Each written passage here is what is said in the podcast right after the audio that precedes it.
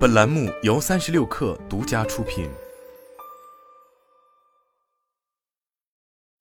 本文来自三十六氪，作者贾博鑫。十月二十五日，Allbirds 发布了继二零二一年可持续发展承诺以来的第一份可持续发展报告。报告显示，二零二一年公司完成了二零二五年可持续计划中的四分之一。报告指出，二零二零年 Allbirds 的产品平均碳足迹为九点九七千克二氧化碳当量，到二零二一年，这一数字降低到八点七六千克二氧化碳当量，整体降低了百分之十二。其中百分之九十八的减排是通过可再生能源来完成的，百分之二的减排来自可再生材料的利用。为了达到减排目标，Allbirds 在可再生农业、可再生材料及可再生能源三个领域做出了相应布局。农场是采购天然材料的第一步，但肥料、杀虫剂的使用不仅破坏了农场的生态系统，还对土壤的固碳产生消极作用。这一背景下，如果能够合理使用这些土地，它将成为应对气候变化的重要工具。据此，Allbirds 与供应链的合作伙伴和其他羊毛品牌如 Smartwool 和 Icebreaker 合作，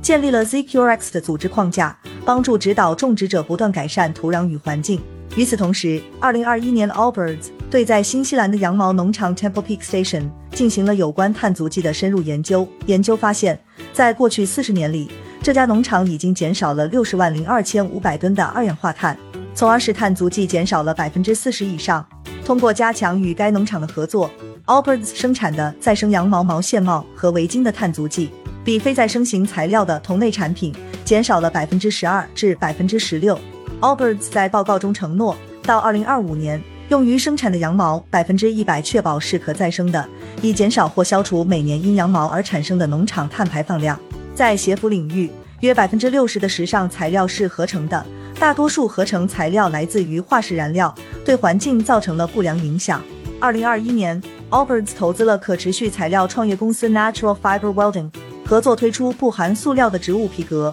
Allbirds 于近日在美国发售植物皮革 Plant Pacer，就使用植物油、天然橡胶和稻壳柑橘皮等成分制作，比传统牛皮革减少了约百分之八十八的碳排放，比市场上的合成皮革替代品减少了约百分之七十五的碳排放。报告显示。Allbirds 还与第三方技术服务商 Trove 合作，推出二手交易平台 Allbirds Rerun，用以交易微瑕和轻微使用的产品，通过延长产品使用寿命，减少对地球环境的影响。目前，这一平台在美国本土市场运营，之后将在全球其他市场逐步推广。Allbirds 表示，通过上述努力，二零二一年公司可再生材料的利用率达到百分之二。Allbirds 承诺，到二零二五年。产品中百分之七十五的材料将采用可持续的天然材料或可再生材料，将原材料的碳足迹减少百分之二十五。通过科学制造，将所有使用的原材料消耗减少百分之二十五，提高耐用性，将鞋类和服装产品的使用寿命延长一倍。在鞋服产业绿色低碳转型过程中，可再生能源的重要性日益凸显。从加工材料和制造鞋子所使用的能源。到用船、飞机、火车和卡车运输产品所使用的燃料，每一个环节都有机会减少碳排放。由于海运的碳排放比航空、公路、铁路运输更低，二零二一年 Allbirds 将运输环节转到海运上，其运输占比达到百分之八十四，比二零二零年提升了百分之八十。另外，Alberts 的 DTC 模式。意味着其没有经销商、分销商，能源总使用量主要由供应商承担。这些供应商正在设施中安装太阳能，以降低碳排放。同时，Alberts 通过购买可再生能源积分来实现碳抵消。报告显示，在可再生能源利用方面，二零二一年 Alberts 利用率达到了百分之九十八。值得注意的是，在报告中，Alberts 表示，企业的碳排放量通常随着企业发展而增长，但根据公司的减排计划。需要在二零三零年的碳排放量比二零二零年减少百分之四十二，